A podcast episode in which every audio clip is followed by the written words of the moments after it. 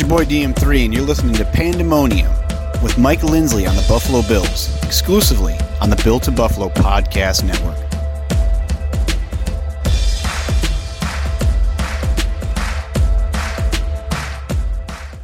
Mafia, what's shaking? I'm your host, Mike Lindsley. Be sure to hit me on Twitter at Mike L Sports and download, subscribe, rate, and review the Built in Buffalo Podcast Network and get us all over the social platforms from YouTube to Instagram to everything in between, Facebook, all the live shows, seven days a week of Bills content as we steamroll through training camp. And of course, we get set for that special home. Uh, game for the Rams. They'll be welcoming the Bills uh, in for uh, just the Titanic matchup to kick off the 2022 campaign. Uh, two Super Bowl contenders right out of the chute, and uh, wild, crazy expectations in Western New York. Probably the most expectations, I think, at least since the 90s and maybe ever. I mean, this is just, it's been unbelievable. The Bills are so big right now. First day of training camp, they had a ton of people come out, national insiders and all the rest, the Peter Kings of the world.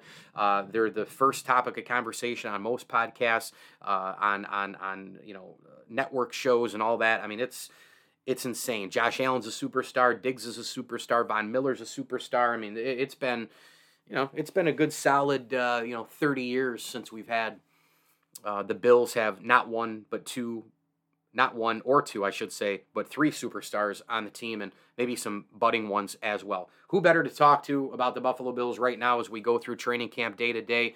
Uh, and focus in on St. John Fisher College, get ready for the season. My good buddy Scott Pitoniak, he's been in this business for a long time, longtime Bills insider and reporter and best-selling author. Make sure you pick up all of his books on the Bills online where books are sold and your local bookstore as well. And he is on Twitter at Scott Pitoniak. And of course, you can check out the Rochester Business Journal and his awesome content at rbj.net. Many, many uh, different articles on the Buffalo Bills. Scott Pitoniak, my man, how are you, bud? I'm doing fine, Mike. Thanks for having me. So, what's next, do you think, for Jordan Poyer and the Bills? Um, you know, I, I think they're going to get this worked out. Um, you know, it's it's interesting uh, that uh, you know he's got his agent there, Rosenhaus, and uh, or Rosenmouth, as we used to call him uh, back in the day. He likes he likes to talk and talk loudly, but um, I think this has been uh, he, he's taken a little bit of a different tact here because I think that you know I think Poyer obviously wants to be here. He wants to stay here, and uh, and why not? I mean, this is a team that's a favorite to you know go to the Super Bowl and win the Super Bowl, and and, and he understands that that all the pieces are in place. Um, you know, so I think he really wants to get a deal done. Now the the problem here is you know he's a safety and he's 31 years old, and yes, he's very productive. He's coming off a very productive season. But how how long are you going to have to go with this, and how much are you going to eat? You know, it's one of those one of those things where he's at an age now and at a position where you can decline in a hurry. But I think they'll they'll get it done um, somehow, some way, because I, I think Poyer again really knows what's at stake here in terms of like he's got a chance to win a Super Bowl, an excellent chance, and uh, uh, you know, and I, and I also think Mike that you know he doesn't want to become that distraction. Mm-hmm. You know what I mean? Mm-hmm. This is a team that's been very good at avoiding distractions. Um, I think it's part of the MO of, of Sean McDermott and so forth. So, you know, he doesn't want to be the guy to rock the boat, and yet he wants his money. So, uh, but I, I think that I think they'll they'll find some sort of uh, common ground here to make this happen. And of course, you know, you can always you can get creative with the contracts and you can push it down a little bit. But we all know that you know it. Uh, I believe next year is when Josh's, oh, um, yeah. you know, his, his contract really kicks in, and that's when you know that we, we always talk Mike about windows and stuff, and that's one of the things that you have to factor in with windows is like you know how how well can you continue to navigate the cap, and once the quarterback's big contracts you know, once once they land, then it becomes a lot more difficult to, you know, keep the guys that you would like to keep, particularly depth guys, to, to make things happen. I actually thought that last year, even though he had a nice year, I thought that Stefon Diggs was slightly under targeted. And I know that there's only one football to go around, you know, using that Golden State Warrior you know, mantra in terms of one basketball for all these guys. How's it going to work when Kevin Durant went there and all that? I mean, for those who actually care about the NBA. Um, but, you know, Stefon Diggs last year, I mean, I don't know, Scott, 200, uh, 2021, he had 103 catches. I guess kind of maybe did a little quietly. He had 1,225 yards. He had 10 touchdowns. I don't know. I kind of feel like he could have done more. He averaged 12.4 uh, yards per catch. Um, do you see a monstrous 2022? I mean, I know that Davis is developing. You have Dawson Knox. You're going to use the screen game a little bit. You got the slot guys, Crowder, McKenzie, and company. All the rookies coming in. Tavon Austin maybe has a spot on this roster. But what about Diggs? Is he is he primed and ready for a just a monstrous season? I don't know necessarily statistically. I mean, he could be more effective, but not um, targeted anymore. You know, like I mean, I, as you see, I think they just have an abundance of riches here, and you know, and, and the other factor is like, um, you know, the guy who's going to be doing the play calling, Ken Dorsey. What is he looking to do? Are they going to become a little bit more run oriented? I hope not. Um, you know, uh, and and also look at the other weapons you have here. Don't forget OJ Howard is kind of a sleeper here. Are you going to go with some, you know, two tight end sets and stuff? And is is Howard going to be uh, the beneficiary of that? You know, because um, uh, I, I, think you know he's a great talent coming out of college and stuff, and and we really he really hasn't realized maybe what we thought of him, you know, when, when he when he was coming out. So I don't know if there's necessarily going to be, you know, the monster stats. I think part of what happens too is that you know Stefon Diggs has this incredible statistical year, you know, with Josh Allen, and then he becomes a guy who is covered more aggressively. You know, like he's a guy that we've got to try to keep, you know, take away uh, as much as we can and still also pay attention to the other weapons there. So I don't know. Um, you know, I, I, I don't know if he's necessarily going to get more targets, if he's going to put up monster yardage or whatever, but he might be more efficient. He might get more touchdowns. Um, I, you know, I, I think that, you know, when you're a talent like that, you're also creating opportunities for other people. And again, I think there's an abundance of riches in this offense. Um, and so that's not necessarily going to mean that he is going to, you know, all of a sudden get more targets. And I don't think it, it isn't like he's not getting thrown to, or you know that they're that you know I and it, he doesn't strike me as a, you know, as the prima donna uh, type, you know, uh, stereotypical wide receiver. Um, I, I think he realizes what's going on here, and I think again I'll go back to I you know just like with Poyer, I think that you know these guys want a ring, um, and they know they're smart enough to know like it's all there for them as long as they stay healthy and they don't you know suffer the the toe stubbings that they did against like like a Jacksonville last year or or a Pittsburgh in the opener you know.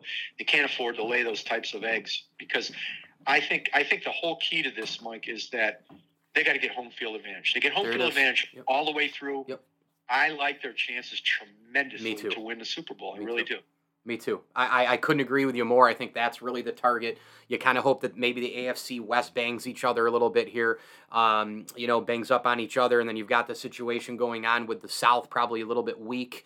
Uh, the North, eh, they might bang each other up as well. I mean, who, who knows if Cincinnati can you know, stay up at that level. It's awfully difficult after you go to a Super Bowl, as the Bills know very well uh, from their history. So uh, could be could be uh, wild times in Buffalo if they do get the home field advantage. We're talking Bills football here on the Pandemonium podcast with my good pal Scott Pitoniak of the Rochester Business Journal and the longtime best-selling author and insider covering the team for a long, long time.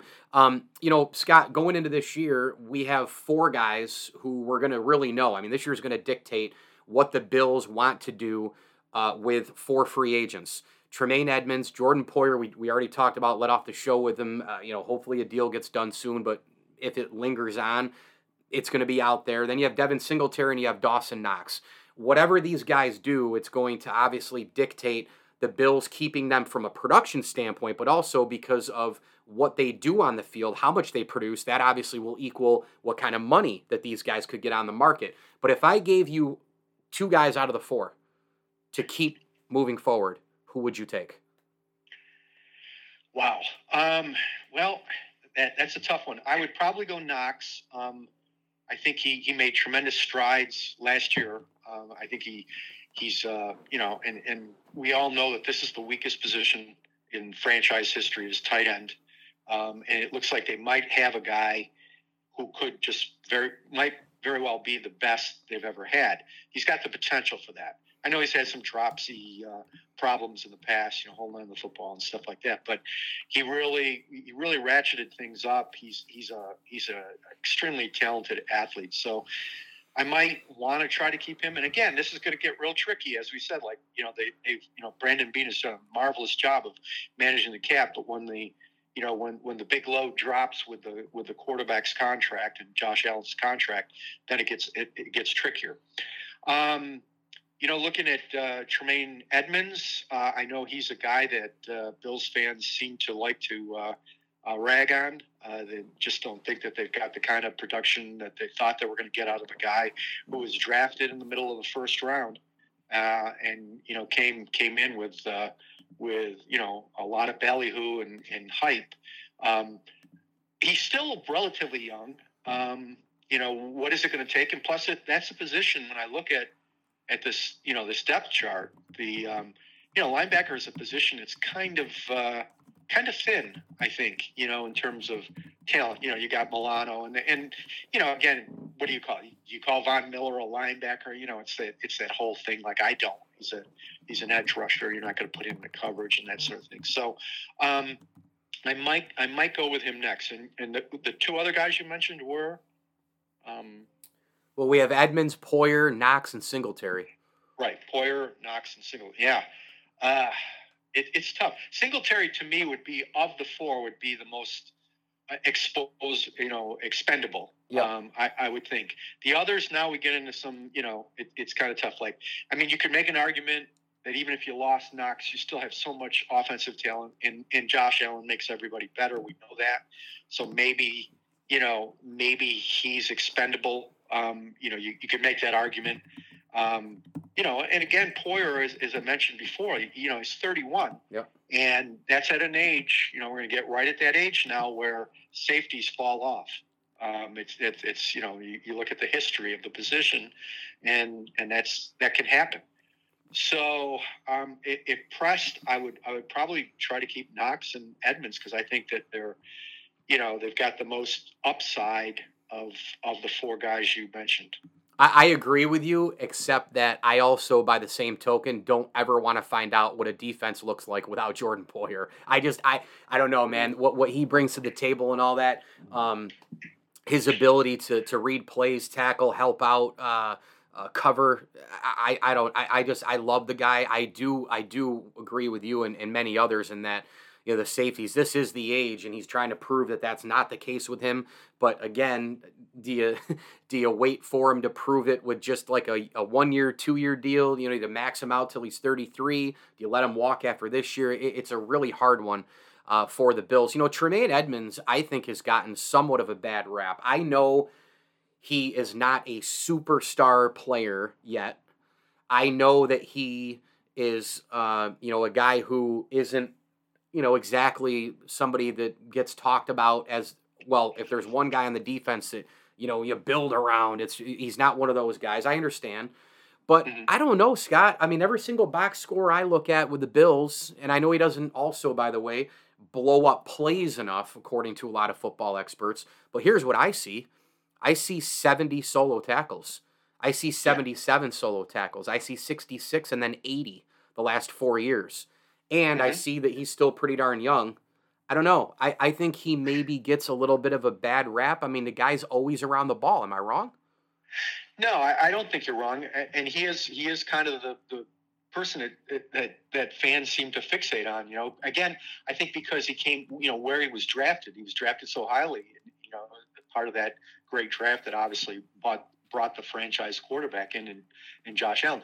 Yeah, I, I, think the age thing too is something that people have to understand. He's only 24 years old. He came in the league. Right. He was the youngest player in the history of the league. Yes. And we kind of forget that. And you know, so so there's still there's still plenty of room for him to grow. Um, and maybe he won't become anything more than he is. You know, I, I, think some people wanted this like sideline to sideline guy or something, and like you say, blowing up plays or whatever. And the other thing too is that you know, with the addition of someone like you know, uh, like like Von Miller, and and the improvement of you know some of your young um, pass rushers and, and, and and stuff, you know, maybe that makes Edmunds more efficient you know, mm-hmm. um, you know, we'll see and stuff. But yeah, I think um, there's there's no question, he's he's kind of a polarizing guy on this team, uh, and and does you know receive the ire I think a little bit too much of from Bills fans and so forth. But you know, I I, I wouldn't give up on him. Again, he's 24 years old, and um, you know, and and we'll see. Again, he's is he a, is he an All Pro? No, he's not an All Pro, but there's still potential. You know, given his age. Yeah, there sure is. Um, a couple more for you here, Scott. Uh, when I look at this is a really interesting topic, I think. Von Miller on defense. You know, they want to keep him fresh. They want to utilize him the right ways. They want to give the ends, you know, Basham and Rousseau and Epenesa. It's a big year for Epenesa. They want to give those guys rotational spots and all that and keep, keep everybody fresh. And they have done a good job with that, McDermott and Leslie Frazier on the defensive side of the football when you look at Von Miller and how you can, you know, you can bookend him at either one, right? You can put him left, you can put him right, you can move him back. I mean, he's just he's he's Hall of Fame talent. Um, how do you envision the Bills using Von Miller in 2022? I think they're going to come to some sort of compromise and common ground. And, and you know, Leslie Frazier addressed this the other day that you know they understand this guy's a competitor. Mm-hmm. He wants to be out there. He wants to be out there to make game changing plays. You know, and it could be first, second, or third down. Um, you know, so he's he's going to push to to want to play as much as he has been playing. And I and I understand where you know Frazier's coming from. They have their system, um, you know, and they're gonna. I, I I'm excited to see you know some of the young edge guys that you mentioned. You know, Epenesa and Rousseau is a, a freak of nature there. You know, and and and Basham.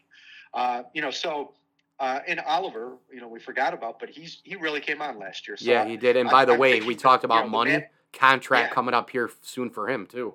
Yeah, that, that, you're right. And so they're, they're not going to be able to keep all these guys, you know, you know, you know, down the road or whatever. So, so it's it's some big years for the others. But so I, I think that you know, I think Miller, uh, again, the, you know, it's the first ballot Hall of Famer for a reason. That's because he wants to be on the field at all all times and stuff. So that's going to be interesting to see and, and to monitor.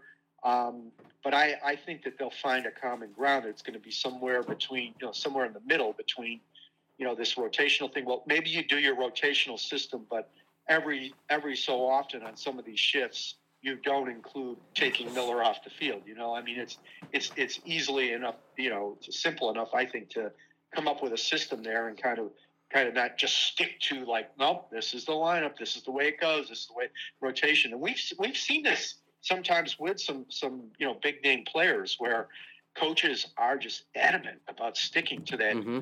that freaking rotation when you're wondering to yourself like, wait a minute, the game's on the line here, playoffs on the line, whatever. And this guy's not on the field, and you're going like, what? And and particularly with Miller, who you know you're, you're paying quite a bit of money for, like that this was a big splash. This was one of those final pieces of the puzzle, right, to get you over the hump. Um, you know, so uh, I, I, I, again, I, I would be shocked if uh, uh, if they don't find some sort of common ground here. But it, it bears watching, you know, because if if he's not playing uh, or he's not, you know, you're not getting the production out of him, and he says, "Well, it's because I'm not playing. I can't get in the feel and flow of the game." Then that, that could be quote unquote a distraction down the road. Do you subscribe to Super Bowl or bust? Um, yeah, I well, I, I kind of I, I, I would say it would be dis- disappointing. Yeah, I I would say that they don't make it, at least make it to the Super Bowl. I I would be very disappointed um, with this with the season, and you know that that's the, the blessing and the curse, right? Yeah. That they are they have built this roster to the point that they're good enough to be thought in those terms. And I think that's the, you know, it's amazing, Mike, to think that how high the bar has been raised oh, in man. such a short period of time. Yeah. I mean, you know, be, yeah. before it was like, you know, just break the drought. Like, yeah. What was it? Two inches off the ground, the mm-hmm. bar or something? Mm-hmm. I don't know. Mm-hmm. And and now we can't even see it. It's so high. Um, so yeah, I would say that I would say that people are going to be very, very disappointed if this team doesn't get over the hump. And you know, and, and then it comes, you know, God forbid that you know we look back on this era and say like, you know, like we did with wide right, that was your best chance. Yeah.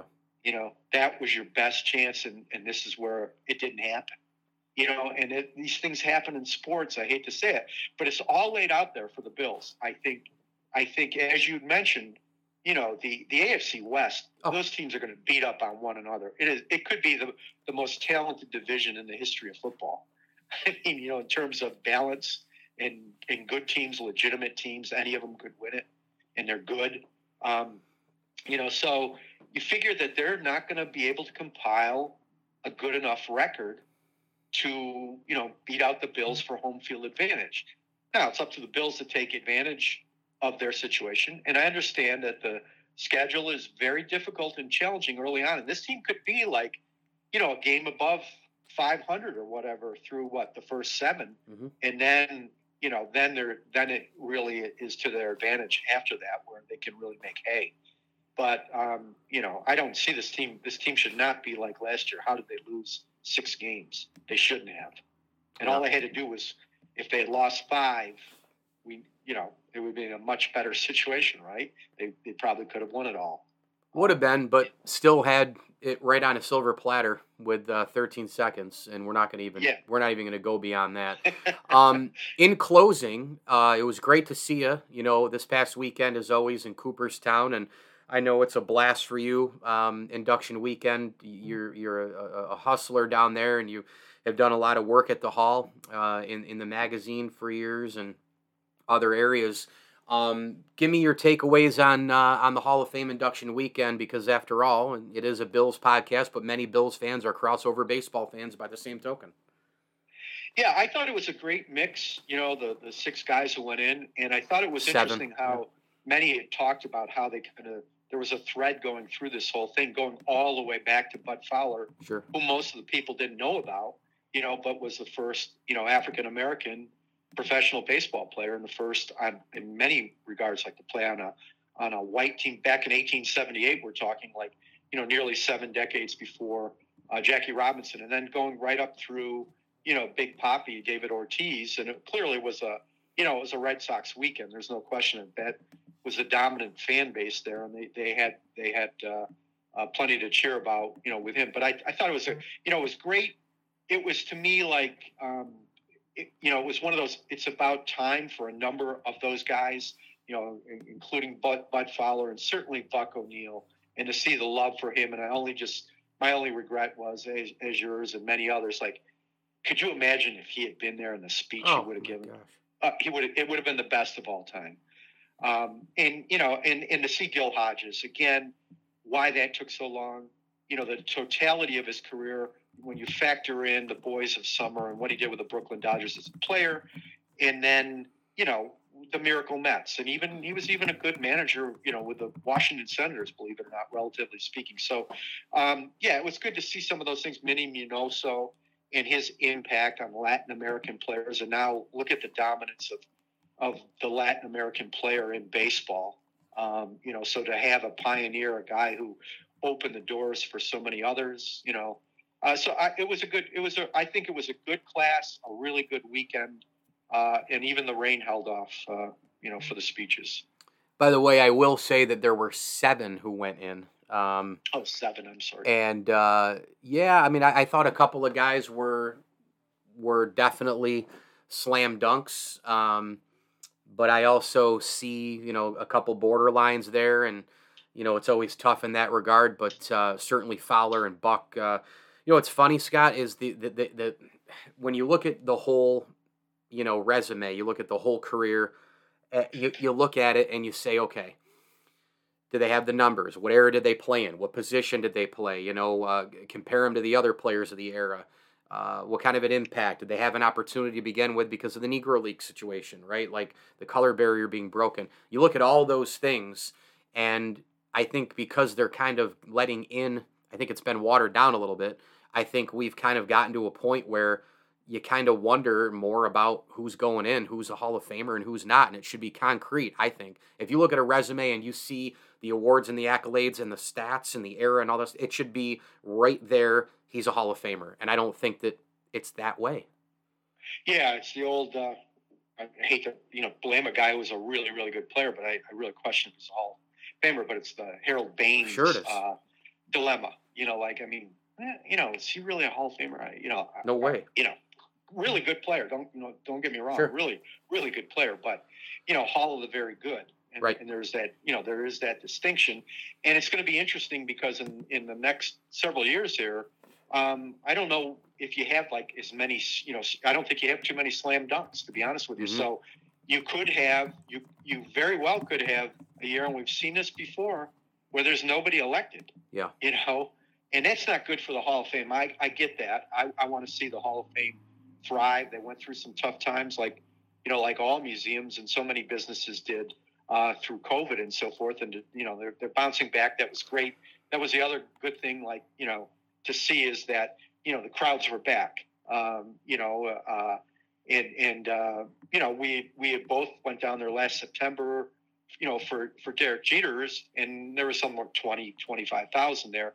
I, again, it was on a, a weekday. School had just started. It was, it was, you know, it just it it would have been so much greater if there hadn't been, you know, that that delayed for you know two years almost, and and if Jeter could have had his day in July, um, you know, there would have been hundred thousand people there without question um, for that. But um, yeah, it's going to be interesting to see how how this goes. And and again, if you have nobody going in, what do you do? Because it's the biggest weekend of the year for you, and uh, you know. I, I don't. I don't know how you get around it then. Put the rest of the steroid guys in, and put Shoeless Joe and Pete Rose in. Brought to you by DraftKings. I've said it for you know. I said it, I, and brought to you by FanDuel and DraftKings. And hang up the damn banners. I mean, it's at this particular point. I mean, that's that whole Ortiz thing getting in. It's fine. I mean, I think he's Hall of Famer, but how Yeah. he can get in and Bonds can't, how he can get in and Clemens can't, how Bud Selig's in and Palmeiro can't, and Sosa and McGwire and A-Rod and all the guys I just mentioned I don't like, but I am a realist and know that the era happened and they were probably Hall of Famers before they took them, and we've done this a million times, and it's time to get over it. It's time to address the issue. It's time to put them in. It's time to put them on, you know, put put something on their plaque to explain why this happened, and Mhm. and move on. But they're never going to do it, and they're never going to build a wing in there. The only the only hope I have is that these m- more recent committees used to be called the Veterans Committee, and now there's you know modern era things, whatever, and with different you know timelines, um, Right. of the history of the game. I just hope that one of the time times that they vote, that they all come to the realization like we should probably put these guys in. Yeah, well, it's going to be it's it's difficult because we know even like you know for a Jim Kaat and those guys like it, it still takes you know uh, two you know three quarters of the vote, seventy five percent of the vote, and what you have is you have panels that are essentially sixteen people on the panel, and you know the the other factor like we we want to blame writers and this and that, but some of these other panels are not writers. It is you know it's a combination of maybe media historians and Hall of Famers. Yeah. And you'd be surprised that, you know, there is a strong feeling, uh, particularly among the older Hall of Famers, that they still do not want to acknowledge, you know, you know, the, the stuff with the steroid era. And it's, it's, it's, it's a, it's a sticky wicket for, you know, Major League Baseball because your all-time hits leader, uh, your, your all-time home run leader, um, and your all-time Cy Young Award winner um, are not in the Hall of Fame Yep. um, you know, it's, it's, it's, it's really tough. And, and we all, we've all talked about this morality thing. You know, there are bad people in the Hall of Fame. There are racists. There, there are, are uh, you know, people that were misogynists and so forth and, and you know, and abuse drugs, whatever, um, you know, that are in there. Uh, you know, so it's, you got to come to a reckoning point here and understand that, uh, uh, you know, I, I guess you got to kind of get over that. And again, I don't like any of those guys, and I don't like what they did. I don't like what you know what Barry Bonds did. I don't like what Clemens did. Um, they cheated, uh, you know, and and that's a you know, and and you know, Rose and, and Shoeless Joe gambled, but you know, um, but um, again, look at some of the people that you have in there. You had a you got a commissioner in there who was an avowed racist who kept the color line going, you know, for decades longer than it should have, or should have. Not that it should ever have, but he kept it going. He kept that that ruse going, and and whatever, you know. So um, it, it's a, uh, you know, I, I don't, I just don't see it changing, you know, anytime real quickly, to be honest with you. He's on Twitter at Scott Pitoniak. Go uh, online or to your neighborhood bookstores and get all of his awesome best-selling books um, across the board and uh, kind enough to join us here on the pandemonium podcast. Rbj.net rochester uh, business journal. He's been at it for decades covering sports covering the buffalo bills insider and reporter tv contributor you name it. Again on twitter at scott Pitoniak. Scott this is always a blast. Thanks buddy. Hey thanks for having me. I always enjoy it. Thanks mike